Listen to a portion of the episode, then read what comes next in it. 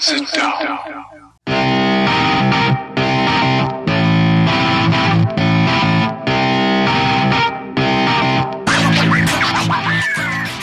Witam wszystkich i każdego z osobna. Ja jestem Robert Kochan, a to jest Kochan NBA, najbardziej nieobiektywny podcast o najlepszej koszykarskiej lidze świata.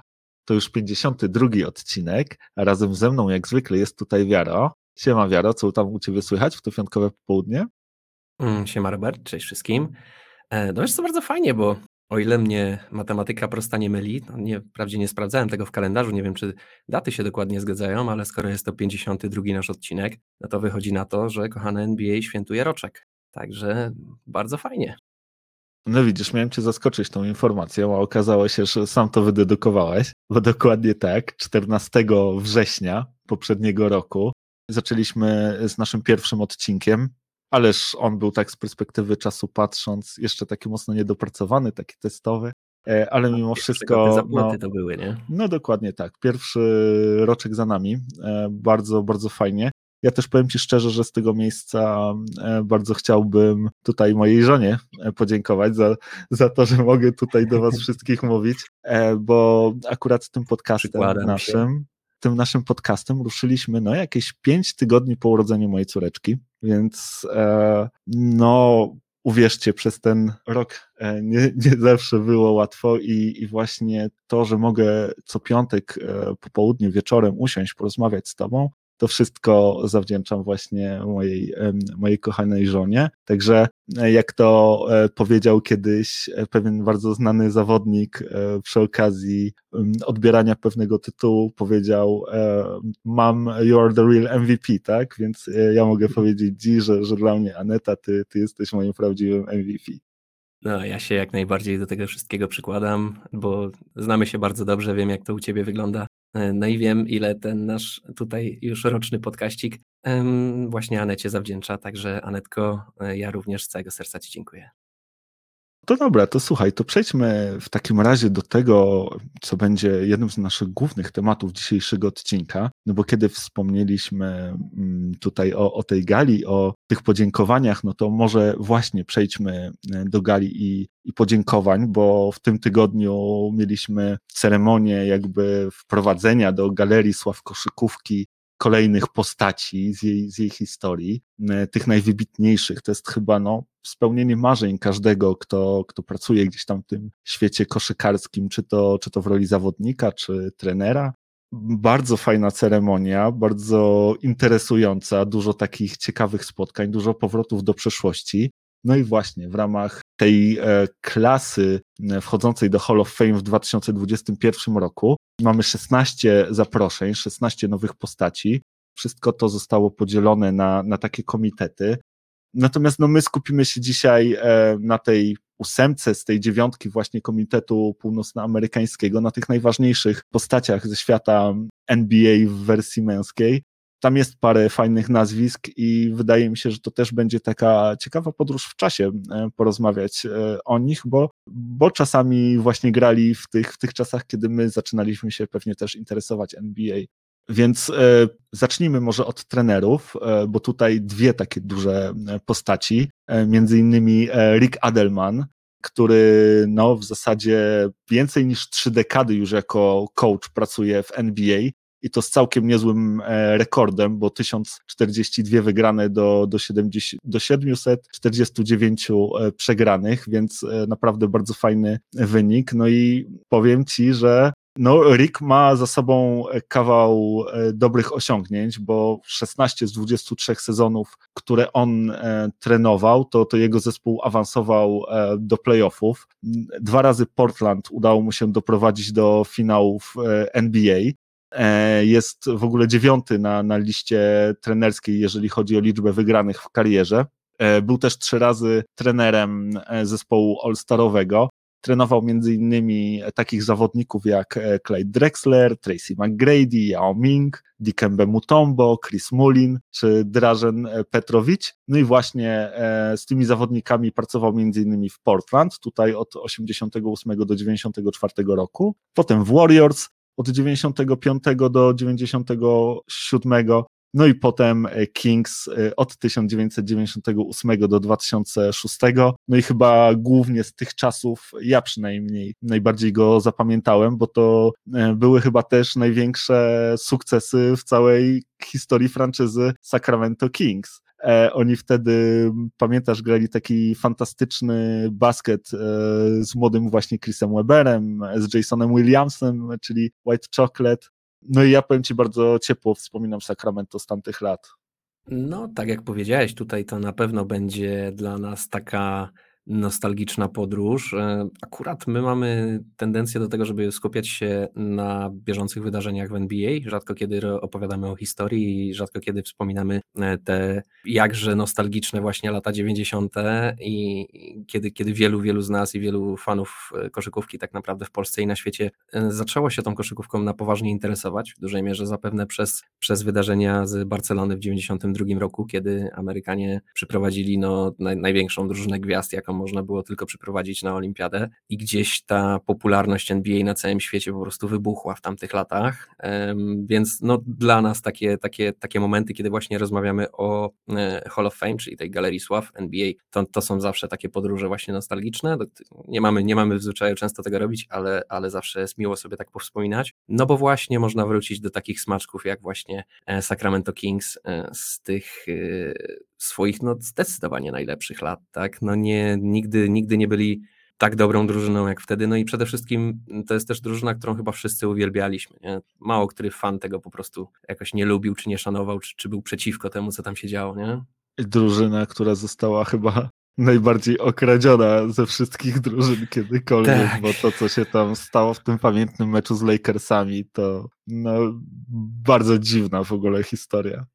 Tak, no ewidentnie to, to, teorie spiskowe a propos tego, co tam się wydarzyło, y, no sędziowie pomogli Lakers, no co tu, co tu ukrywać, no. gdyby, nie, gdyby nie mm, sędziowanie, no to e, Lakers by wtedy odpadli i to Kings byśmy oglądali w finałach konferencji, boże, w finałach NBA. Także no, kawał historii, no i tak jak mówię, no to była fantastyczna drużyna, świetnie się to oglądało, tak jak mówisz, szczególnie moim ukochanym zawodnikiem z tamtych czasów oczywiście był Jason Williams, no White Chocolate to był gość chyba każdy, no może to nie jest zbyt poprawne politycznie, co teraz powiem, ale każdy biały, mały chłopak chciał grać tak jak Jason Williams, nie? E, gościu y, pokazywał, że no można mieć ten flow, ten polot, ten, ten swagger, e, można mieć to wszystko, co mieli właśnie najlepsi gracze w NBA e, i być e, no, no, no białym jak, jak śnieg zasadniczo, no ale gość, koleś był fantastyczny, tak, wszyscy go uwielbialiśmy właśnie za ten styl, który on pokazywał, no był, był totalnie wolny na boisku, taki może nie do końca streetball, bo to, to nie było aż w tą stronę, ale no naprawdę polotu gościowi nie brakowało, to co on wyczyniał z piłką, to co on wyczyniał na przeciwnikach, to... Wiaro, pragnę ci tylko przypomnieć, że to nie Jason Williams wszedł do galerii skław, Alik Adelman. Nie. Ja wiem, no ale ale wiesz, no, coacha wspominasz przede wszystkim z tego, jakie drużyny zbudował, no a to była jedna z, z drużyn, którą on zbudował. Ja ci powiem szczerze, że Jarika Adelmana też pamiętam, z, o ile się nie mylę, to on swoją karierę trenerską kończył w Minnesocie, tak? Ale być może go mylę z którymś innym trenerem. No trenerzy to nie jest y, najbardziej powiedzmy rzucająca się rzecz w oczy, jak się kibicuje e, NBA. Też przechodzi ich bardzo wielu przez, y, przez całą tą historię. Y, natomiast tak, no, Rick Adelman też tą drużyną, którą zbudował w Sacramento w pewien sposób, można powiedzieć, zrewolucjonizował ligę, bo Weber był jednym z pierwszych zawodników, który był tak wysokim zawodnikiem, który grał z takim, można powiedzieć, polotem garda, tak? On też lubił sobie podać, lubił rozegrać piłkę, był e, naprawdę takim no, bardzo nowoczesnym zawodnikiem, jak się z perspektywy czasu po prostu na to patrzy. No, w dzisiejszym NBA myślę, że on by się fantastycznie odnalazł. Zapewne e, zasięg miałby trochę dłuższy, no bo w dzisiejszych czasach wszyscy rzucają trójki. Jak ktoś jest dobry z pół dystansu i, i, i dobrze umie rzucać takie, takie, no ja wiem, sprzed linii trzech e, metrów po prostu rzuty, no to, to nic mu nie stoi na przeszkodzie, żeby po prostu zrobić ten krok czy dwa kroki do tyłu i rzucać te trójki. Więc myślę, że w dzisiejszych czasach Weber naprawdę by był zawodnikiem, którego by się fantastycznie e, oglądało. No a Rick Adelman właśnie w pewien sposób, wiesz, no, udostępnił mu to, jakby no, pozwolił mu na to, na, na, nagranie w ten sposób, w ogóle pozwolił tej drużynie na, na taką wolność w, w tym rozgrywaniu piłki i, i w tym, jak, to, jak oni tak naprawdę grali. E, bardzo dużo właśnie takiego no, flow offense, jak to się mówi, że mm, sporo improwizacji na boisku, tak? Są pewne schematy, ale one nie są jakieś super sztywne. Bardziej opierasz się tutaj właśnie na kreatywności i umiejętnościach swoich, swoich graczy i na tym, zgraniu zespołowym, na tym, że właśnie wszyscy zdają sobie sprawę, że, że są drużyną, są po prostu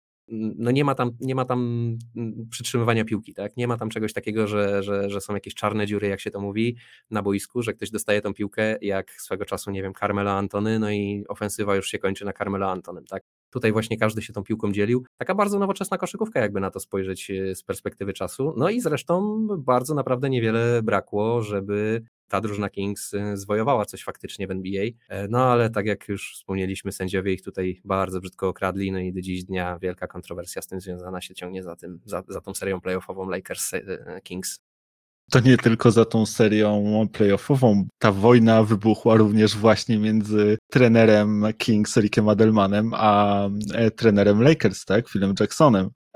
panowie mieli całkiem, całkiem gruby beef między sobą, tak? poważne nieporozumienia. Doszło nawet do tego, że Phil Jackson nazwał um, Ricka Adelmana Adolfem Hitlerem. Więc tam naprawdę e, poróżnienie było to spore. Już, to już faktycznie. E, no. a, no, Adelmanowi bardzo gdzieś tam nie pasowało to podejście Phila Jacksona do tego jakby psychologicznego aspektu, tak? Ten cały zen, z którego Zen Master e, był znany. Rick miał swoje sposoby, on był nieco bardziej szorstki i twardy właśnie w tym podejściu, więc to też ciekawe, co mówisz, że e, o tym flow ofensywnym, bo on raczej był takim wymagającym dosyć trenerem.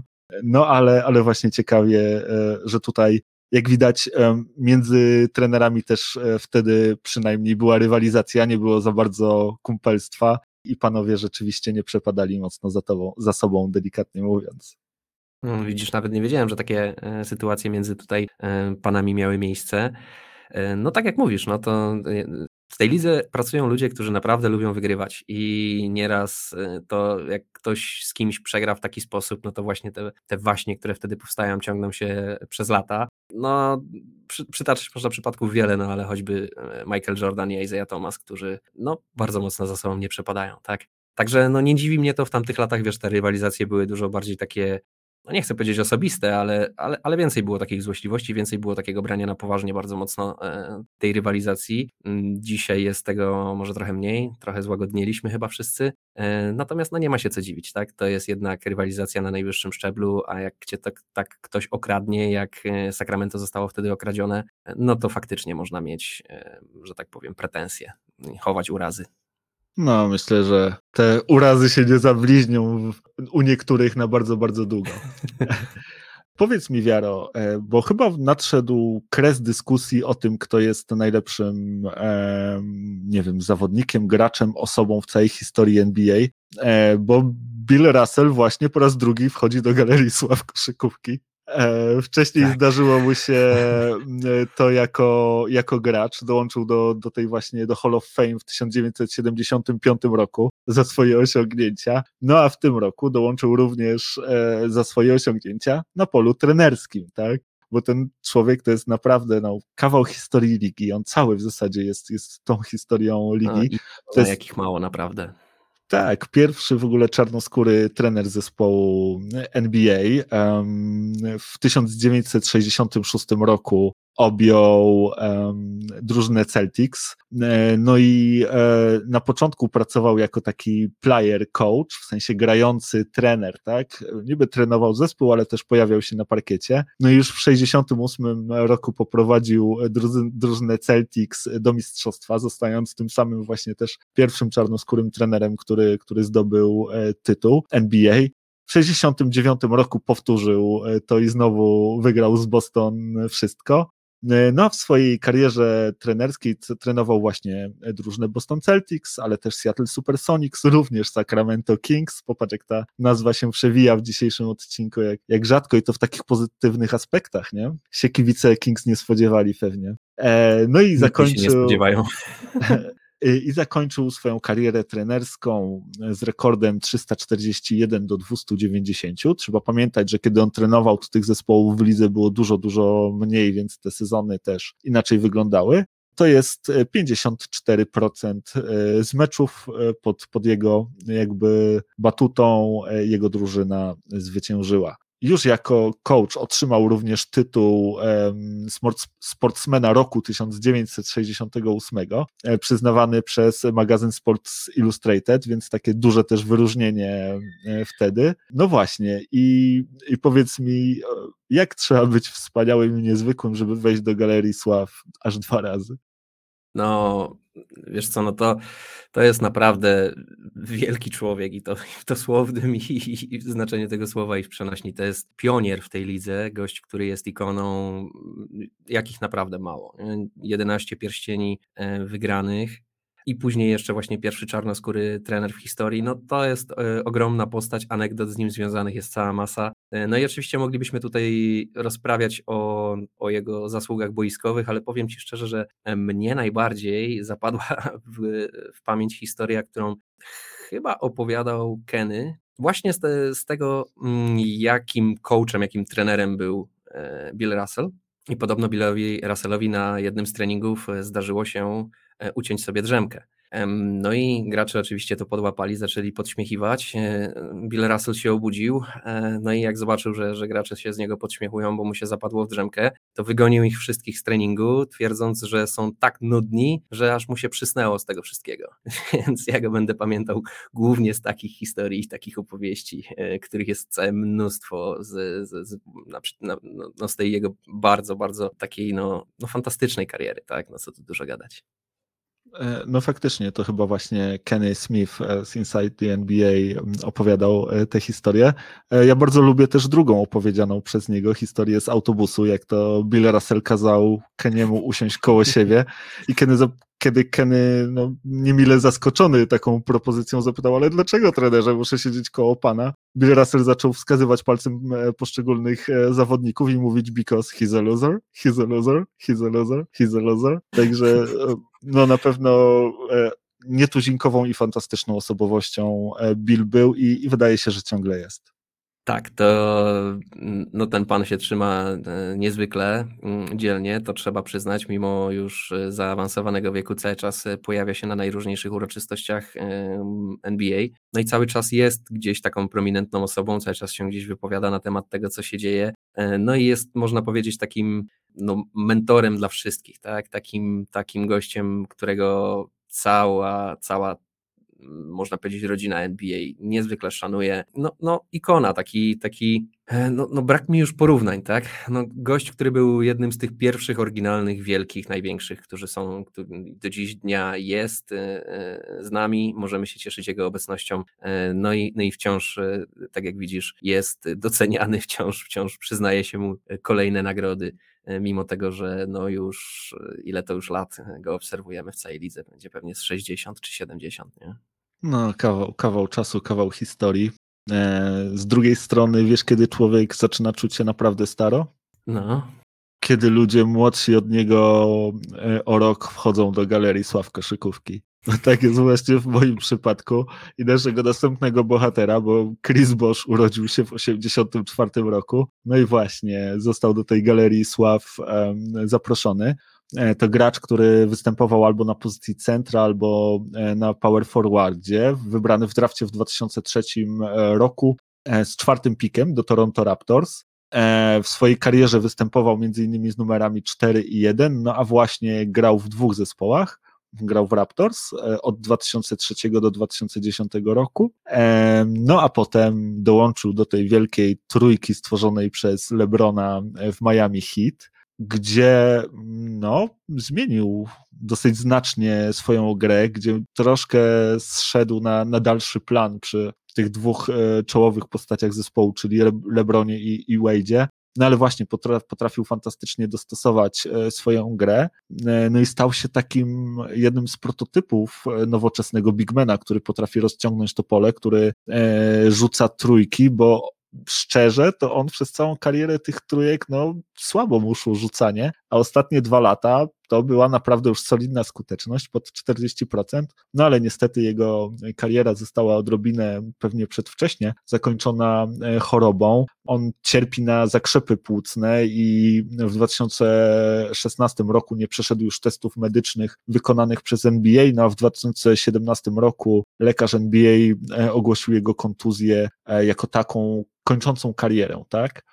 E, no ale Chris Bosch mimo to całkiem niezłe osiągnięcia na swoim koncie, dwukrotny mistrz ligi 2012-2013 rok, e, jedenastokrotny All-Star, od 2006 do 2016 cały czas e, był All-Starem, raz pojawił się w All-NBA Second Team w 2007 roku, no i w całej swojej karierze zdobywał średnio 19,2 punktu, 8,5 zbiórki, dwie asysty, to na poziomie prawie 50% z pola, to bez pół procenta. E, no i w, na przestrzeni całej kariery tylko 33,5% za trzy. Więc e, no, karierowo wygląda to słabo. Te dwa ostatnie lata w Miami były naprawdę bardzo dobre. O czym też może świadczyć to, że e, Miami jakby wzniosło koszulkę z jego numerem jeden pod, pod kopułę hali. A ty jak będziesz wspominał Boscha? Bardzo ciepło będę wspominał Boscha. To był zawodnik, który naprawdę przed tym zejściem Wielkiej Trójki do Miami był no, gwiazdą. Taką, tak, no, no, naprawdę najwyższego formatu, taką właśnie jak Wade, może nie taką jak LeBron, bo nikt nie był taką gwiazdą jak LeBron, ale no, Toronto miało zawodnika, który zdobywał, nie wiem, 26, 11 czy coś takiego. To był naprawdę fantastyczny zawodnik, na którym można było swój ofens oprzeć. I tak jak mówisz, właśnie taki nowoczesny gość. Znaczy, wcześniej też się tacy zawodnicy zdarzali. To nie jest tak, że NBA nie widziało wcześniej zawodnika, który gra w ten sposób, tak? Ale no, nie było ich wielu. A Chris Bosch był na pewno jedną z takich osób, która, no szczególnie tak już, już w późniejszej części swojej kariery, no to bardzo nowoczesną koszykówkę prezentował. Natomiast y, jeszcze w Toronto, no to tak jak mówię, to, to była gwiazda pierwszego formatu i można było śmiało myśleć o budowaniu drużyny naokoło niego. Natomiast, no, y, wiemy jak historia się potoczyła. Chłopaki się skrzyknęli, że będą grali w Miami i no i tak naprawdę to był no, no, świetny ruch z ich strony, bo prawdopodobnie gdyby do tego nie doszło, no to Bosch pierścienia w Toronto zapewne by nie wygrał w, w swojej karierze, a tak to jest, tak jak już wspomniałeś, podwójnym mistrzem NBA. No i powiem tak, bardzo niedoceniany zawodnik. To jest zawodnik, który właśnie po przejściu do Miami e, odgrywał rolę tego trzeciego. Mm, bardzo mocno oddał e, piłkę w, w, po prostu w ręce Lebrona i Wade'a, no zresztą słusznie.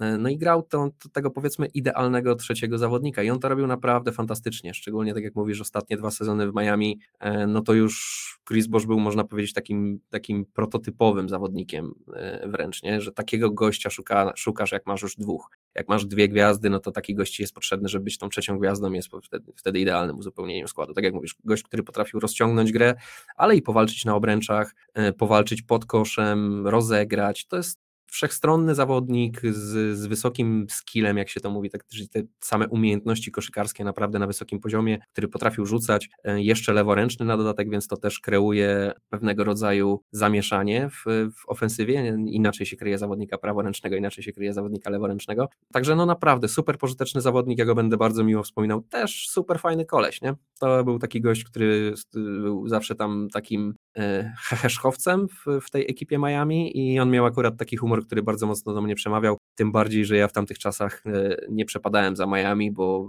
zejście Lebrona z Wade'em i te ich szumne zapowiedzi, że not, not one, not two, not three, not four i tak dalej, ile to oni pierścieni nie wygrywają się, e, no nie przemawiało to do mnie, nie, nie byłem fanem tego, tego pomysłu, mm, żeby nie powiedzieć otwarcie, że hejtowałem chłopaków w tamtych czasach, e, a zawsze Bosch mi się wydawał właśnie najsympatyczniejszym z nich i zresztą też takim właśnie humorem, który do mnie przemawiał, no ja go będę bardzo ciepło wspominał. Co ciekawe, on tam e, do Miami trafił w zasadzie na zastępstwie, bo tam to miejsce było przewidziane dla Carmelo Anthony. To miało być wielkie połączenie trzech przyjaciół, no ale Carmelo trochę speniał i podpisał extension z, e, z Denver, no i nie, nie dołączył jakby do, do drużyny, więc e, idealnie znalazł się tam Chris Bosch i, i naprawdę stworzyli tam no, porządną i potężną ekipę. No i szkoda, szkoda bardzo e, tej kontuzji i, i, tego, że Bosch przedwcześnie zakończył karierę, bo moglibyśmy zobaczyć na pewno kilka jego dobrych lat jeszcze. Tak, tutaj bez dwóch zdań to ile on miał 31 czy 32 lata w momencie, kiedy, kiedy musiał zakończyć swoją karierę właśnie przez te problemy zdrowotne. E, no, no wielka szkoda, bo byśmy na pewno zobaczyli jeszcze kilka lat dobrej koszykówki z jego strony. E, no ale no cóż, no, no taka jest liga. No niestety musimy się z tym wszyscy liczyć. Okej, okay, to przejdźmy w takim razie do następnej postaci równie nietuzinkowej, bo jest to Paul Pierce, znany też jako The True, czyli Prawda. Paul Pierce urodził się w 1977 roku, grał na pozycji small forwarda z numerem 34 przez całą karierę. W 1998 roku został wydraftowany w pierwszej rundzie z dziesiątym numerem do Boston Celtics. No i w zasadzie w tych Celtach e, prawie całą swoją karierę e, zagrał, stając się ikoną tego klubu. E, dopiero gdzieś pod koniec najpierw został wytradowany do Nets, gdzie, gdzie właśnie w 2013 roku dołączył e, na jeden sezon, e, potem trafił do Washington Wizards, tam, tam też zagrał jeden sezon, no i zakończył swoją karierę w Los Angeles Clippers, grając tam dwa ostatnie sezony od 2015 do 2017. E, jeżeli chodzi o, o, jego osiągnięcia, no to jest to przede wszystkim właśnie mistrz e, z Boston Celtics z 2008 roku. Ta wielka trójka z Bostonu, rozmawialiśmy o tej z Miami, no to to jest ta wcześniejsza właśnie, zaraz przed nią bostońska trójka, razem z Kevinem Garnettem i Rayem e, Allenem, no ale właśnie to Paul Pierce został wtedy Finals MVP w 2008 roku. Oprócz tego e, Pierce był dziesięciokrotnym All-Starem. Został też wybrany raz do NBA e, All-Second Team i trzy razy do, do trzeciej drużyny All-NBA. Nie wiem, czy wiesz, ale e, jest mistrzem konkursu rzutu za trzy w ramach All-Starów z 2010 roku. E, tak, jest też dziewiętnastym zawodnikiem na liście jakby wszechczasów, jeżeli chodzi o ilość zdobytych punktów w całej swojej karierze 26 397 punktów zdobył. No i oczywiście, jak już wspominałem, to wielka, wielka ikona Boston Celtics, którzy e, również e, jakby jego koszulkę zastrzegli, tak, i umieścili pod, pod kopułą e, swojej hali, a to nie lada miejsce, bo, bo tam naprawdę wiszą, no właśnie, między innymi koszulka Willa Russella. No, trzeba przyznać, że w bardzo dobre towarzystwo Paul Pierce trafił. No tak, jeżeli chodzi o Paula Pierce'a, no nie był to nigdy jeden z moich ulubionych zawodników, nawet jeżeli chodzi o tą bostońską wielką trójkę, no to ja zdecydowanie e, byłem fanem e, Kevina Garneta z, z tego trio. W dalszej kolejności pewnie bym postawił Raya Allena, a Paul Pierce byłby tym moim trzecim kołem uwozu. Aczkolwiek na boisku to absolutnie tak nie wyglądało. No tak jak tutaj mówisz, to jest e, zawodnik, który e, długo i dobrze grał i zapisał się w historii. Może nie był to jakiś jeden z, z, z no, takiej e, już absolutnej czołówki w historii NBA, ale na pewno jeden z najlepszych zawodników, których mieliśmy okazję oglądać w historii tej ligi.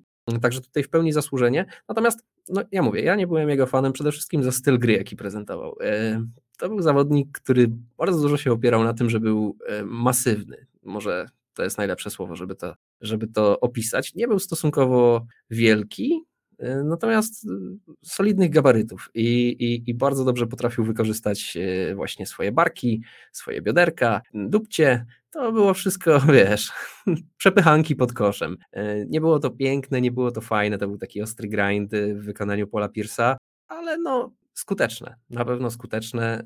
Y, jakby nie było, y, fajną drużynę zbudowali z, z Kevinem Garnettem i Rayem Allenem, no i na pewno przynajmniej mm, podczas tego ich mistrzowskiego ranu y, no, kibicowało się tej drużynie, no bo wiadomo, że naprzeciwko był LeBron, któremu no ja, na, ja, ja, przez długie lata nie, nie mogłem się przekonać do Lebrona. Dopiero tak naprawdę, kiedy, kiedy już e, jest wiekowym zawodnikiem, to, to jakąś sympatię do niego mam. Także no, w tamtych czasach e, zawsze się kibicowało temu, przeciwko, e, kto grał przeciwko Lebronowi. No i dla niego ta drużyna Boston Celtics była taka trochę poprzeczka, pewnego rodzaju taka ściana, którą musiał, którą musiał się przebić, podobnie jak y, Michael miał z Detroit Pistons, może nie aż do tego stopnia, bo to, to, to nie, jest porównanie jeden do jeden, ale, ale gdzieś na pewno podobieństwa pomiędzy tymi sytuacjami myślę można znaleźć. Także to była no, na pewno groźna drużyna, no i Paul Pierce na pewno był takim zawodnikiem, który przez, przez długie lata był podporą tego Boston Celtics, E, tak jak mówisz tutaj, no z początku kariery tam wielkich, wielkich e, sukcesów nie święcił, aczkolwiek był, był niezłym zawodnikiem i, i nieźle sam jakby indywidualnie prezentował niezły poziom. Natomiast no jak już e, Boston dorobił się tej właśnie wielkiej trójki, sprowadził mu kolegów, no to w pierwszym roku już wygrali mistrza, także no na pewno zasłużone tutaj przyjęcie do Galerii Sław. No a ty pewnie będziesz go pamiętał z jego ostatnich sezonów, które grał w Clipsach, nie? No właśnie niekoniecznie, bo, bo też chciałem powiedzieć, że na tą karierę Paula Pierce'a trzeba, trzeba spojrzeć w taki sposób, że ona troszkę zawiera w sobie trzy różne okresy, tak? Ten okres, kiedy właśnie e, Paul Pierce dopiero dołączył do drużyny Celtics, co zabawne, to jest gość z Inglewood, e, z Los Angeles, wielki kibic Los Angeles Lakers, więc on się wychowywał na nienawiści do Boston Celtics, tak? Kiedy były te pojedynki Larego Berda e, z Magiciem Johnsonem, to, to on właśnie mocno po tej stronie Los Angeles Lakers e, stał, więc początki nie były łatwe. Paul Pierce no, pokazywał jakby potencjał, natomiast ta drużyna grała bardzo słabo. To było zaraz po przyjściu też danego Angela do tego zespołu, kiedy ona przechodziła dużą przebudowę. Tam grał Anton Jamison, który no, był bardzo nieefektywnym zawodnikiem, więc dużo się też mówiło o tym, że Paul Pierce nie potrafi e, swojego potencjału spełnić, że mm, nie gra tak, jak się tego od niego oczekiwało, wręcz zdarzało się, że, że kibice Boston e, byli, byli e, niezadowoleni z jego gry, że jest trochę leniuszkiem, tak? No ale właśnie, potem przyszedł ten drugi okres kariery, najbardziej świetlany, kiedy no Paul Pierce dołączył do, do grona tych gwiazd ligi, tak, i pokazywał to sezon w sezon, e, będąc za to właśnie docenianym, czy to, czy to trafiając do zespołów All-NBA czy All-Star, więc na pewno ten, ten czas był bardzo dobry dla, dla Paula Pierce'a, no i też ten zmierzch e, jego kariery, tak, kiedy, kiedy ten szok po właśnie tradzie do, e, do drużyny Brooklyn, no i potem próba jakby odbudowy w tych ostatnich latach, fajne momenty, właśnie między innymi też e, z Washington Wizards, tak? Ten, e, ten fantastyczny rzut od tablicy, kiedy, kiedy e, padły też pamiętne słowa, tak? tak? I called game. No a jeżeli chodzi o Clipsów, no to to już był dziadek i powiem Ci, że to był jedyny okres w karierze Paula Pierce'a, kiedy rzucał poniżej 35% za 3 akurat kiedy grał u nas, więc no akurat e, pech chciał, że, że, że tak się stało. Ty wspomniałeś o tym Leniuszku. To jest akurat też bardzo ciekawe, bo e, fajnie też e, wybrzmiało to w tych e, podziękowaniach w ramach ceremonii Hall of Fame'owej, gdzie właśnie mm, Paul Pierce opowiedział historyjkę o tym, jak to jego trener Doc Rivers był fantastycznym trenerem, właśnie wspierającym za, zawodników, bo kiedy on miał strasznego kaca na, na treningu, i nie był w stanie wykonać jakiegoś zagrania, to, to Doc kazał mu iść do hotelu i się wyspać, bo będzie potrzebny na mecz. I, i wtedy zobaczył, jaki to Rivers jest super players coach, podczas gdy podczas gdy Chris Bosch e, opowiedział historię e, o Kobim, e, którego spotkał właśnie kiedyś podczas grupowania kadry, bo Chris Bosch chciał bardzo zaimponować jakby całemu zespołowi, chciał się pokazać jako taki lider, no i stwierdził, że będzie pierwszy na śniadaniu, więc ustawił sobie budzik, kiedy zanim koguty zapieją i radośnie wstał, wziął prysznic, szedł na śniadanie, patrzy, a tu Kobi Kobi, który jest już spocony i który ma założony lód na kolana. Okazało się, że on dwóch godzin ciężko trenuje. No i e, Chris Bosch e, wtedy zrozumiał, e, jak, jak, jak bardzo ważna jest praca i poświęcenie w tej lidze, więc e, dwa zupełnie różne charaktery z Polem Piersem. No, zdecydowanie, no. Też nie ma co tutaj ukrywać. No, mnóstwo zawodników się przewinęło przez ligę NBA i niektórzy z nich, jak y, Denis Rodman, y, mimo tego, że Rodman jest naprawdę dobrym tego przykładem, był, mimo tego, że on był pracusiem i potrafił nie wychodzić z siłowni przez, y, czy, czy, czy z hali przez kilka dni, no to jednak też potrzebował zaimprezować, potrzebował gdzieś tam się rozerwać, a, a, a że miał bujne wymagania, jeżeli chodzi o rozrywkę, no to, no to cóż, no i tutaj z Polem Piersem myślę było podobnie, może nie do tego stopnia, ale Paul Pierce też lubił się wyszaleć na pewno, no ale jak przychodziło co do czego, no to, to w meczu prezentował ten swój poziom, potrafił, tak jak mówię, bardzo dobrze wykorzystać e, swoje e, gabaryty, swoje warunki fizyczne i e, no i takim, takim grindem, taką siermiężną koszykówką, takim, takim po prostu no, no, no po błocie do celu, tak? No, nie było to piękne, nie oglądało się tego fajnie, ale było to skuteczne, więc zapewne trener musiał to wziąć pod uwagę i gdzieś tam mu wybaczać. No oczywiście, wiesz, można mieć pretensje, że pewnie gdyby ciężko pracował cały czas, to, to gdzieś tam ten swój potencjał by osiągnął wyższy, być może by, by, by jego kariera się potoczyła jeszcze lepiej. Być może tak, być może nie, być może właśnie to były te wszystkie kroki, które potrzebował podjąć, żeby, żeby osiągnąć to, co osiągnął. Nie? Także ja tu nigdy nie będę miał takim też zawodnikom gdzieś tam za złe. Paul Pierce jakby nie było jest mistrzem NBA, e, no i przez lata prezentował naprawdę niezłą koszykówkę. Może mi, mogło mi się to nie podobać, no i nie podobało mi się to, no ale ciężko tego nie docenić, nie? mimo wszystko. No pewnie. E, na pewno też jest tak, że przez lata Paul Pierce się wcale nie zmienił.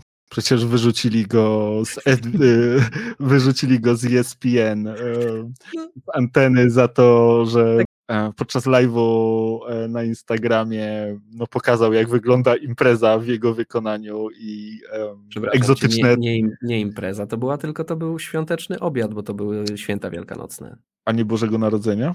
No w każdym razie były to święta. Tak, to był świąteczny obiad, e, no ale na obiad to nie wyglądało. To znaczy, nawet, mm, hmm, no nie. Było, było dużo pani, dużo zabawy i dużo pewnie nie do końca legalnych rzeczy też. Przynajmniej nie do końca legalnych we wszystkich Stanach. E, no właśnie, Paul, Paul Pierce swoją drogą też wrzucił filmik, jak to chwali się swoją wielką hodowlą konopi i, i, laboratorium, bo zainwestował również e, w konopie, więc e, no, Paul Pierce żył i żyje swoim najlepszym życiem od wielu, wielu lat, no i chyba tak wygląda prawda. No, no w punkt, no dokładnie tak wygląda prawda po prostu. No. Dobra, słuchaj, um, musimy chyba troszkę przyspieszyć, a szkoda, bo naprawdę fajni zawodnicy jeszcze przed nami, między innymi Big Ben Wallace, jeden z moich ulubieńców, center e, mierzący jedynie 6 stóp 9 cali wzrostu, a absolutnie dominujący w defensywie w całej swojej karierze. Pierwszy zawodnik w nowożytnej historii Hall of Fame, który trafił tam undrafted, będąc undrafted, tak? Ten zawodnik nigdy nie wziął udziału w drafcie, nie, nie został wydraftowany do ligi, natomiast e, trafił e, do niej w 96 roku do drużyny e, ówczesnej Washington Bullets, która się tak wtedy jeszcze przed zmianą nazwy nazywała, dzisiejszymi Wizards, gdzie, gdzie grał 3 lata. Potem trafił na rok do Orlando Magic, no i stamtąd w 2000, w 2000 roku do drużyny Detroit Pistons, gdzie przez 6 lat absolutnie dominował, gdzie święcił swoje największe sukcesy, gdzie wygrał mistrzostwo NBA. Potem jeszcze troszkę snuł się po lidze, grał innymi w Bulls dwa lata, w Cavaliers e, rok i, i na koniec wrócił jeszcze do Pistons, natomiast to już nigdy nie były e, aż tak dobre czasy w jego wykonaniu. No i właśnie, tak jak wspomniałem, mistrz, ale też czterokrotny All-Star w latach 2003-2006, trzy razy znalazł się w All NBA Second Team, dwa razy w All NBA Third Team, pięć razy znalazł się w pierwszej drużynie defensywnej e, ligi, e, ale był też dwukrotnym e, liderem, jeżeli chodzi o ilość zbiórek w sezonie, no i liderem też, jeżeli chodzi o bloki. Numery z całej kariery nie powalają, zwłaszcza te ofensywne, bo to jest zawodnik, który robił tylko 5,7 punktu na mecz, prawie 10 zbiórek, jedną asystę, no ale właśnie, 1,3 steala, dwa bloki, ale co to był za potwór w obronie, co to był za gość, jak ta drużyna Pistons w ogóle wtedy grała. Mm, no, Big Ben był, był naprawdę, mimo że nie był wielki, jeżeli patrzeć na, na konkurencję na pozycji centra ówczesną, to przewyższał wszystkich e, determinacją i siłą charakteru. No, to w ogóle jeden też z moich ukochanych zawodników. Ja nie wiem, czy on nie był wielki, był ogromny moim zdaniem. Nie był wysoki może, ale, ale to był po prostu potwór, terror ten gość. Naprawdę to był zawodnik, który ustępował Szakowi, no nie wiem, metr miał mniej od niego chyba wzrostu. Radził z nim sobie na poście. Nie? To był zawodnik, który gdzieś tam potrafił kryć Szaka. To był zawodnik, to, Teraz nie mamy tego porównania. Naszym ówczesnym Defensive Player of the Year jest Rudy Gobert. Jak ktoś chce zobaczyć naprawdę dominujących defensywnych zawodników, tac, takich. Taki Draymond Green trochę. Tylko na sterydach, na, na, na, na totalnym buście, nie? Może bez tego rozgrywania piłki, no bo Ben Wallace faktycznie tak, nie zgadza był, się. Nie, nie, nie był tutaj może e, jakimś tam fantastycznym zawodnikiem, ale mimo tego, że właśnie ustępował na swojej pozycji bardzo mocno, jeżeli chodzi o wzrost, to nie dał się nigdy przestawić. To był zawodnik, którego wszyscy się bali. On terroryzował po prostu wszystkich centrów, wszystkich tych wielkoludów większych od niego. Nie? Potrafił każdego sprzątnąć, każdemu potrafił bloka założyć, e, kradł piłki, utrudniał ci jak mógł. Naprawdę bardzo się cieszę, że ten zawodnik jest, jest doceniany i że, że wylądował w Galerii Sław, bo tak jak mówisz, to jest zawodnik, który w ogóle nie został wybrany w drafcie. Całą, można powiedzieć, swoją karierę zbudował właśnie na tej determinacji i na ciężkiej, brudnej robocie na boisku. Takiej, która naprawdę się przekładała na wygrywanie drużyny. Tyle, ile on akcji po prostu popsuł przeciwnikowi, tyle, ile on wywalczył takich piłek, które już się wydawały stracone, to tego się, tego się nie da zliczyć po prostu. Nie? To on on, miał to samo, co miał Denis Rodman w obronie. Nie? To był taki zawodnik, który naprawdę, no, no terror po prostu terror w defensywie. E, I bardzo, bardzo się cieszę, że, że go docenili, bardzo się cieszę, że wylądował w Galerii Sław, tym bardziej, że mówiło się właśnie o tym, że a, takie statystyki z takimi statystykami do Galerii Sław. Statystyki to jedno, a to, co on osiągnął tak naprawdę to jest drugie. Myślę, że jest niezwykle też inspirującą historią dla wielu młodych gości, którzy e, gdzieś tam nie mają może takiego ogromnego talentu, nie są tak fizycznie obdarzeni jak ich koledzy, a, a, a tutaj proszę, przykład gościa, który e, nigdy nawet w drafcie nie został wybrany, a swoją ciężką robotą załapał się do galerii sław koszykówki i jeszcze ma pierścień mistrzowski i może o sobie mówić, że jest mistrzem NBA, tak? Także myślę, że też niezwykle inspirująca historia. E, także tutaj kudos dla, dla e, komisji, która e, wybiera, bo czasami mają, czasami nie rozumiem ich decyzji, ale tutaj widzę, że całym sercem to popieram. To jest zawodnik, który, to jest, to jest Ben Wallace zasługuje na, na całe uznanie i na wszelkie kwiaty, jakie mu ktokolwiek chce dać, bo to naprawdę niewielu jest zawodników, którzy mieli taki impact na boisku i tak byli dobrzy w tej brudnej robocie, nie? Którą, którą się wykonuje. No naprawdę kilku dosłownie. E, słuchaj, no to tutaj niezłą laurkę dla Bena wysłałeś, ja się pod tym podpisuję, ale mam dla ciebie też taki fakt, z którego nie wiem, czy zdajesz sobie sprawę, co łączy ciebie z Benem Wallace'em. Otóż, mój drogi, od 2018 roku e, Ben Wallace jest współwłaścicielem i również President of Basketball Operation drużyny Grand Rapids Gold, czyli drużyny G-League'owej Denver Nuggets. O, e, Więc jest jednym właśnie ze współwłaścicieli, no i też takim e, GM-em od 2018 roku, więc popatrz jak, jak blisko do Bena. No. no, ależ mi teraz zrobiłeś dzień. Super, bardzo, bardzo fajnie. Dobra, słuchaj, no to jeszcze jedna postać nam została. Chris Webber e, na koniec. Urodzony w 73 roku, 6 stóp, 10 cali wzrostu, e, power forward, który został z numerem pierwszym wybrany w drafcie w 1993 roku. Taki pierwszy numer z draftu, który od razu został wytradowany w zasadzie, bo on od razu trafił do drużyny Warriors, gdzie zagrał dwa lata, zupełnie nietypowo jak na, jak na e, pierwszy pick z draftu, tak i na Rukiego. Trafił potem znowu właśnie do drużyny Washington Bullets ówczesnej e, na cztery lata.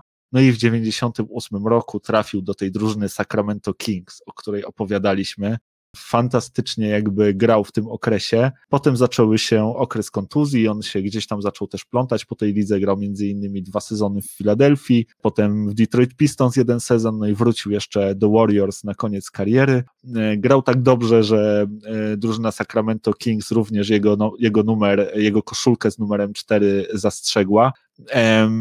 No i jeżeli chodzi o takie jego najważniejsze osiągnięcia, no to między innymi pięciokrotny All-Star, właśnie głównie z czasów tej gry w Sacramento, raz był w All-NBA First Team, trzy razy w All-NBA Second Team, e, raz w trzeciej drużynie All-NBA, był też Rookie of the Year w 1994 roku, e, no ale tak naprawdę to zaproszenie do Galerii Sław dostał za to, co, co działo się e, w tej koszykówce uniwersyteckiej, tak? bo on tam był absolutnie e, prawdziwą gwiazdą, e, gdzie w University of Michigan tworzyli słynne Fab Five, które, które zmieniło Amerykę w zasadzie wtedy, bo to była ogromna, no, popkulturowa jazda, tak, z nimi. Oni, oni wprowadzili, tak, wprowadzili troszkę takie hip-hopowe klimaty do tego koszykarskiego świata, zaczęli nosić właśnie szerokie, takie baggy shorts, do tego długie czarne skarpetki naciągnięte i stali się niesamowicie modni, no i właśnie e, ta drużyna, w której skład między innymi jeszcze, w której składzie między innymi jeszcze byli Juan Howard czy, czy Jalen Rose,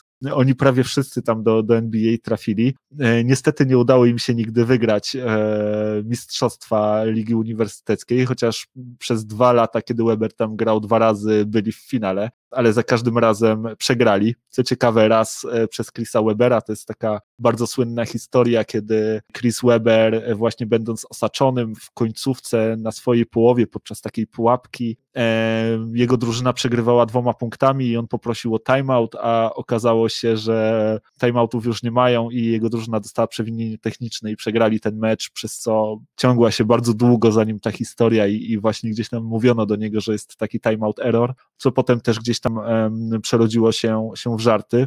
Natomiast no, e, jest też trochę kontrowersji z tamtych czasów, bo, bo brał między innymi e, udział w takiej aferze właśnie związanej e, z Fab Five, z takim dużym skandalem, gdzie pewien biznesmen podejrzany o pranie brudnych pieniędzy z z hazardu, no, udzielał pożyczek graczom tej drużyny gdzieś tam podczas śledztwa wyszło, że, że Chris Webber był mu winny 600 tysięcy dolarów. Tam naprawdę było, było gorąco na ten temat w NBA. W ciągu całej swojej kariery też troszkę Chris Webber taką gdzieś troszkę kontrowersyjną postacią był, natomiast no, w tym swoim prime niesamowicie utalentowany. Jeżeli chodzi o całą karierę, no to ponad 20 punktów na mecz, 20,7. 9,8 zbiórki, ponad 4 asysty, do tego 1,4 steala, 1,4 bloka, 48% z pola w przeciągu całej kariery. Prime, Chris Webber to był zawodnik po prostu must see TV. Trzeba go było oglądać, bo, bo grał absolutnie fantastycznie. No, przytoczyłeś tutaj w pełni historię całego Fab Five i, i, i e, Webera do tego stopnia, że no, no, no zabrałeś mi wszystkie e, fakty z mojego kapelusza, nie mam już tutaj co przytaczać. E, faktycznie dokładnie tak to było, wzloty i upadki, no, taka bardzo bogata kariera. No i właśnie szczególnie jeżeli chodzi o te jego poczynania koleżowe, tam, tam było dużo różnych właśnie takich no nie do końca jasnych sytuacji. No to też właśnie wynikało z tej rewolucji, do której to wszystko jakby którą wywołali, ten, ta drużyna Fab Five. No ale tak jak mówisz, na boisku, kiedy już mieliśmy okazję oglądać Chrisa Boscha w NBA w jego e, najlepszych latach, no to był, to, to był no niesamowicie widowiskowy zawodnik, tak? Taki właśnie mm, nowoczesny power forward, który potrafił rzucać, ale i potrafił dryblować, potrafił wejść pod kosz, potrafił e, świetnie podawać, w defensywie był fantastyczny. Zresztą mnie mocno jego kariera kojarzy się z karierą Tracy'ego McGrady'ego i wydaje mi się, że można go w ogóle porównać, że to jest e, Chris Webber to jest taki trochę Tracy McGrady wielkoludów, bo podobnie obaj byli tacy bardzo płynni na boisku, tak, taką lekkość, zwinność tego wszystkiego mieli, e, taki fantastyczny jakby flow e, ich grania, jak się oglądało to miało się wrażenie, że dla nich ta gra płynie trochę wolniej, no jak woda pomiędzy, pomiędzy obroną nieraz się przeciskali, no i tak jak mówisz, no, mm, zawodnik, którego w tamtych czasach w Sacramento Kings oglądać to była czysta przyjemność. Niezwykle widowiskowy, właśnie z taką fajną energią grała cała ta drużyna. No jak Chris Webber był, jakby nie było liderem tej drużyny. Można tutaj wiele mówić o tym, czy czy, czy to faktycznie był. E, no, on, on, ma właśnie takie trochę przywary jak, jak Tracy McGrady, tak? Tutaj się można przyczepić do tego, że może nie mieli tego mamba mentality, może nie mieli tej, tej, tej, tej jordanowskiej takiej zawiści do przeciwnika, yy, może im trochę tego brakowało, killer instinktu, czy, czy jakkolwiek to nazwać. Mm, no ale oglądać to to była czysta, czysta przyjemność. No i to jest też właśnie przykład tego, o czym e, wspomniałem, że nie do końca zawsze rozumiem decyzję mm, komisji, bo Chris Weber już od dawna jest dostępny jakby do tego, czy, czy mógłby być w Galerii Sław. Już, już któryś raz był pomijany w zeszłym roku. E, no i cieszę się, że nareszcie e, zdali sobie sprawę, że no jednak e, mimo tego, że może nie osiągnął jakichś niezwykłych rzeczy w NBA i nigdy nic nie wygrał, to mimo wszystko był to wielki i fantastyczny zawodnik przez całą swoją karierę i, i jak najbardziej należy mu się to, to miejsce w Galerii Sław. Teraz też postać e, telewizyjna, która, która gdzieś tam pojawia się dosyć często, też bardzo lubiany przez kamery, bardzo szeroki, piękny uśmiech. On zresztą chyba też e, komentuje transmisję któregoś z zespołów, e, jeśli się nie mylę. Powiedz mi, Wiaro, proszę, kto Twoim zdaniem był najlepszym graczem z tej grupy? Eee, ojej. Eee, ciężko mi, ciężko mi naprawdę dokonać takiego wyboru. Pod jakim kątem najlepszym? Tak czysto koszykarsko na boisku, czy wiesz, no bo tutaj, no tak jak już wspomniałem, no, no jak tu nie doceniać Bena Wallace'a i tego, co on robił, no, no w tym, co on robił na przykład na boisku, no to był absolutnie najlepszy ze wszystkich tych zawodników, którzy tutaj są, tak, w swojej roli. E, ale jakbym miał powiedzieć tak stricte najbardziej utalentowany i taki o, o największym powiedzmy potencjale, no to chyba Chris Webber jednak moim zdaniem. To trochę niespełniony potencjał, ale tak właśnie podobnie moim zdaniem jak Tracy McGrady, że, że ten sufit był niezwykle wysoko. A czyją karierę chciałbyś mieć najbardziej? Patrząc jakby na całościowo na, na karierę, to, to czyją karierę chciałbyś jakby przeżyć, gdybyś mógł? Ja, ja osobiście Bena Wallace'a. To jest... Yy, ja podziwiam takie historie, jest to na pewno dla mnie inspiracja, jeżeli ktoś w ten sposób yy, pomimo tych wszystkich przeciwności losu osiąga takie szczyty i, i gdzieś tam mm, dochodzi do, do, do, do, tych sukcesów, które gdzieś sobie zaplanował czy wymarzył. Bardzo mi takie rzeczy imponują i, i, i też taki, tacy, tacy ludzie od brudnej roboty też mi zawsze bardzo mocno imponowali. Także myślę, że jakbym był w tym momencie właśnie e, Benem Wallace'em, miał taką karierę za sobą, to myślę, że bardzo, bardzo, bardzo dobrze bym się czuł sam ze sobą. No to ja jednak zdecydowanie poproszę o karierę Pola Pierce'a. Wydaje mi się, że, że, że, taka też najbardziej stabilna, tak, gdzie, gdzie wszystko, no też taka modelowa, można powiedzieć, tak. Zespół, do którego został wydraftowany, to tam święcił swoje największe triumfy, grał przez większość swojej kariery, będzie tam na zawsze kochany, stał się no troszkę takim też Mr. Celtic, tak. No to jest, to jest chyba ta ścieżka, która gdzieś tam e, najbardziej mi się e, podoba. No, zrozumiałem. To jest taka trochę ścieżka jak e, to, co Janis robi, tak? No, ale tak jak ci mówię, mm, nie wiem, czy lifestyle Paula Pierce'a to jest lifestyle dla ciebie i czy, czy, czy, czy, czy byłbyś taki szczęśliwy? Słuchaj, no ciężko być nieszczęśliwym. Nigdy nie widziałem, żeby on był przynajmniej nieszczęśliwy. Na, na filmikach i na zdjęciach zawsze szeroko się uśmiecha. Wydaje się, że jest niesamowicie szczęśliwy i że właśnie żyje swoim najlepszym życiem, więc to nie może no, być nic złego. Ciężko się nie zgodzić. Czysta prawda.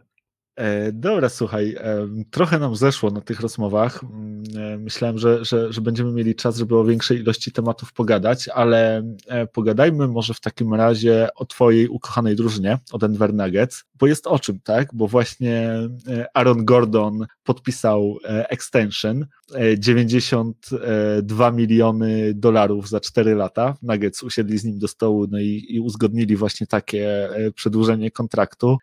I powiedz mi, jak ci, się, jak ci się to widzi, jak ty na to wszystko patrzysz? Co myślisz o tym nowym przedłużeniu Arona Gordona?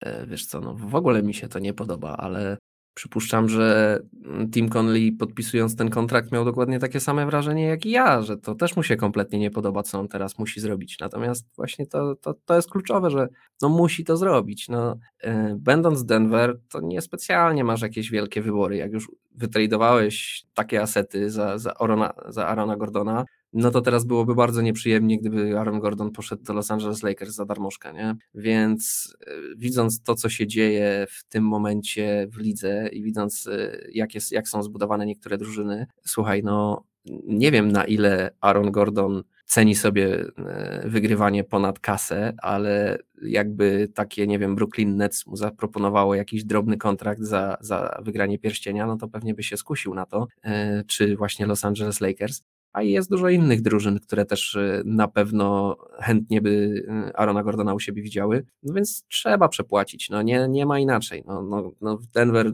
masz w pewien sposób związane ręce, no nie, nie, nie masz takiego wachlarza możliwości, jaki mają, nie wiem, Lakers czy Warriors, y, Także robisz takie rzeczy, które musisz robić. Czy ci się to podoba, czy nie? No, no czasem trzeba zjeść brukselkę. No i to jest ta nasza brukselka. No. Właśnie takie głosy często się powtarzają, że, że ten kontrakt jest e, wysoki, jak na zawodnika, który zdobywa 11 punktów na mecz. Natomiast wydaje mi się, że Aaron Gordon jest też takim zawodnikiem, który jakby wypełnia wszystkie inne pola też e, poza tymi punktowymi, tak? Że to jest gość, który trochę, on jest u was tak, od takiej czarnej roboty, tak? On jako jedyny e, potrafi rzeczy, których nikt inny w zespole u was za bardzo nie potrafi, tak? Jest wszechstronnym obrońcą. Tak, dokładnie tak. Też atletyczności, tak, dużej. Więc naprawdę e, wydaje mi się, że taki zawodnik może być bardzo potrzebny, a jest zawodnikiem niesamowicie solidnym. No i wydaje się, że Denver po prostu stwierdziło, że widzi trzon zespołu na najbliższe właśnie 4 lata i że tym trzonem zespołu będzie Joker, MVP, tak, Jamel Murray, Aaron Gordon i e, Michael Porter Jr. I, i że to jest core waszego składu, pewnie do tego dołączony zostanie jakiś Will Barton i to bardzo porządny trzon składu, z którym jest szansa myśleć o nawet mistrzostwie NBA. No a właśnie, Aaron Gordon wypełnia te luki, które, no, które mają inni gracze e, waszego zespołu, więc wydaje mi się, że trochę przepłacone, ale ważne bardzo wzmocnienie. No i co? I teraz e, czas na mm, max extension dla Michaela Portera Jurora, co?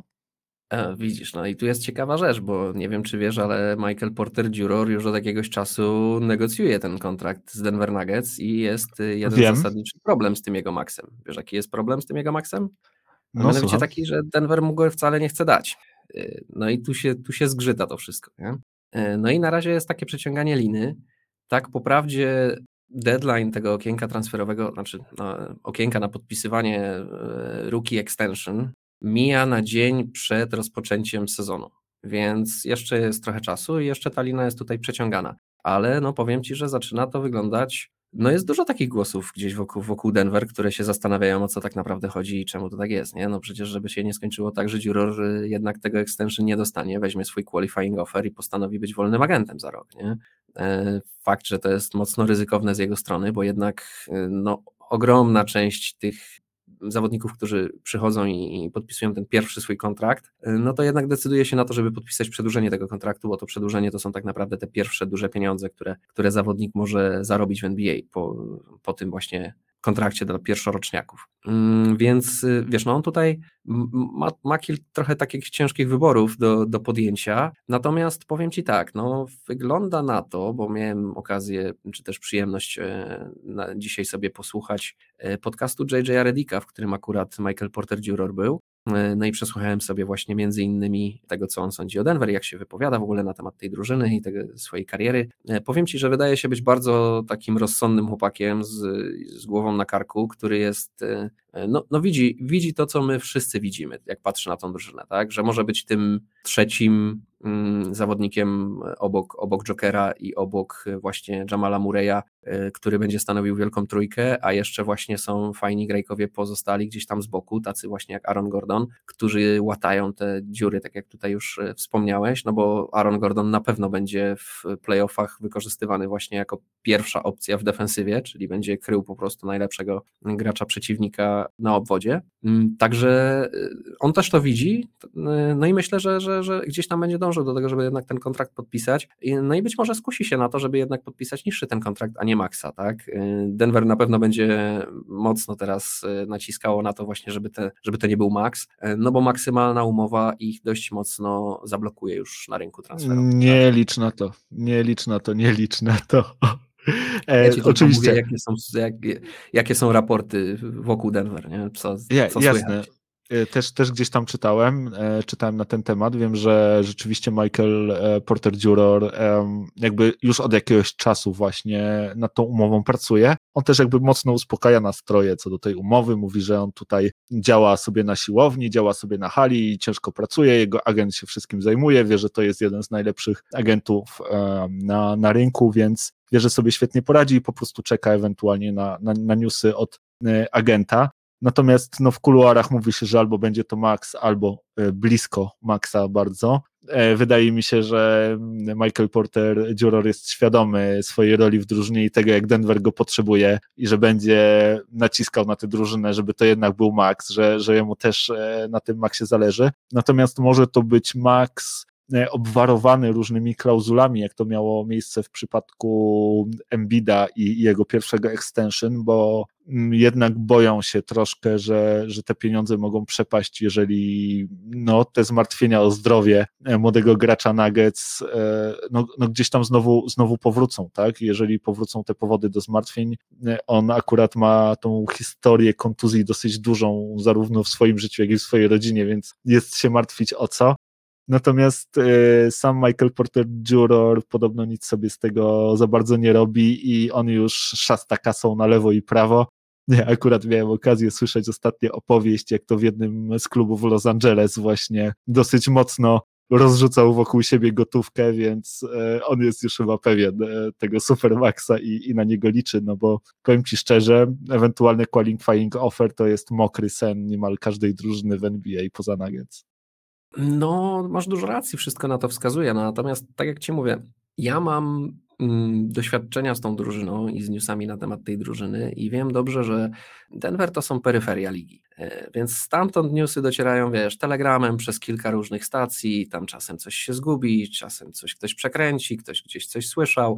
Ja jednak staram się słuchać przede wszystkim tego, tych głosów, które są gdzieś tam wokół drużyny. E, i powiem Ci tak, oczywiście trzeba się liczyć z tym, że jakikolwiek kontrakt teraz byś rozsądny, że to tak ujmę, czyli taki, na jaki gdzieś tam Michael Porter Jr. zasługuje, jakbyś mu ten kontrakt chciał przedstawić, to nawet jeżeli to jest maks, nawet jakby to miała być połowa maksa, to to jest tam ze 100 czy 90 milionów dolarów i to i tak bardzo mocno drużynę Denver Nuggets ograniczy, więc Denver się na pewno liczy z tym, że znaleźli, czy inaczej, wierzy mocno w to, że znaleźli trzecie koło uwozu, że znaleźli ten, ten, ten brakujący element i że będą że, że ci trzej zawodnicy będą stanowili właśnie wielką trójkę, więc na pewno liczą się z tym, że trzeba mu będzie zapłacić. No teraz jest tylko kwestia tego, czy on weź, będzie się upierał przy tym, że koniecznie chce, wiesz, mieć e, maksa maksa, czy zgodzi się na to, żeby zarabiać tam, nie wiem, 3 miliony mniej, 5 milionów mniej. To jest na przestrzeni 5 lat jednak zaoszczędzona kasa, mm, to jest zawsze ten, wiesz, mid-level exception slot, na który można jakiegoś e, zawodnika e, do drużyny dokupić, a Tim Connelly jest znany z tego, że potrafi z tymi zawodnikami rozmawiać, ma z nimi naprawdę dobre, dobre relacje, no i potrafi im też fajnie wyłożyć to, że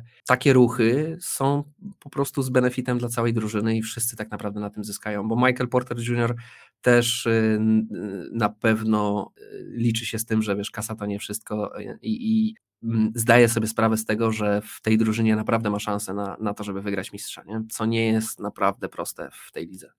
E, no, zgadza się, zobaczymy e, jak to będzie. Natomiast e, z tego, co ja mogę Ci powiedzieć, to witamy w Ligę Dużych Chłopców, bo do tej pory Denver było znane z tego, że było jedną z najbardziej skąpych drużyn, najbardziej niechętnych do tego, żeby płacić podatki od luksusów NBA. A doskonale wiemy, że kto nie płaci podatków od luksusu, ten nie zdobywa mistrzostwa, więc Denver wreszcie widzimy to, że postanowili właśnie wyjść jakby do pierwszego szeregu i powiedzieć: Słuchajcie, chcecie mistrza, to po moim trupie e, dopiero, więc, e, więc, więc wyszli tam właśnie, no i, i przyjdzie, przyjdzie wam teraz e, słono płacić przez te najbliższe lata. No ale właśnie, tak wygląda Liga Dużych Chłopców, no i witamy na pokładzie. A dziękuję, dziękuję. E, no powiem tak, fajnie, że w końcu nareszcie, bardzo mnie to cieszy. Wiesz, no, my mamy specyficznych właścicieli, oni może nie narzekają na brak pieniędzy, natomiast y, Denver Nuggets nie jest ich jedyną franczyzą sportową, wręcz przeciwnie. To są, to jest rodzina, której, która jest między innymi właścicielami Arsenalu Londyn czy Denver Broncos. Więc e, oni mają tam trochę inaczej te priorytety porozkładane. Denver Nuggets na pewno jak e, nie jest gdzieś tam super wysoko, natomiast widać, że też właściciele zdają sobie sprawę z tego, że no, trafiła im się naprawdę wyjątkowa drużyna. E, taki zawodnik jak Jokic, który no, no MVP ligi z zeszłego sezonu, to jest naprawdę skarb. Trzeba budować i trzeba płacić, bo jak nie teraz, to kiedy. Także no to cieszy. Mam nadzieję, że faktycznie coś z tego wyjdzie. Mam nadzieję, że właśnie wszyscy w tej drużynie będą zdawali sobie sobie z tego sprawę, że mogą osiągnąć rzeczy wielkie. Boję się tego oczywiście, że to wszystko spali na tym, że wiesz, y, chłopakom uderzy sodowa do głowy szybciej niż cokolwiek zdążą ugrać i wygrać. No ale być może nie. Y, fajna ekipa, ja na pewno będę bardzo mocno temu kibicował i, no i bardzo się cieszę, że, że, że tak się to w mojej drużynie układa. Mam nadzieję, że Dziuror się skusi na, na jakąś drobną um, zniżkę y, bo, na promocji, że, że, że jednak ten kontrakt podpiszę, no bo fajnie by było jednak mieć trochę jednak więcej luzu do tego, żeby zbudować fajną drużynę naokoło tej trójki, nie? No tak, no ale cóż, jako e, samozwańczy reprezentant e, przedstawicieli czy kibiców z wszystkich innych drużyn w NBA, mogę śmiało powiedzieć, połamania nóg na drodze do sukcesu. nie no, oczywiście żartuję, nikomu e, nic złego niech się nie stanie. I wam też i dziękujemy wam bardzo, że byliście z nami przez cały ten odcinek, przez cały ten czas, przez cały ten rok. E, przed nami mamy nadzieję jeszcze dużo, dużo, dużo więcej. I co, i słuchajcie, gdybyście chcieli do nas napisać, to pamiętajcie, że bardzo łatwo możecie to zrobić. Wystarczy, że wpiszecie w adresie mailowym kontakt albo uderzycie do nas bezpośrednio na Facebooku. Czekamy na, na wszystkie wiadomości od Was. No i co? No i zapraszamy już e, na kolejny, 53 odcinek, który no pewnie już za tydzień, jeśli wszystko pójdzie dobrze. No dokładnie tak. Dzięki wielkie za ten rok, który z nami spędziliście. E, no i tak jak Robert mówi, piszcie do nas, e, kontaktujcie się z nami, bardzo lubimy z wami gadać, to jest wielka frajda dla nas, także e, trzymajcie się cieplutko i do usłyszenia w odcinku numer 53. Cześć. Trzymajcie się, hej.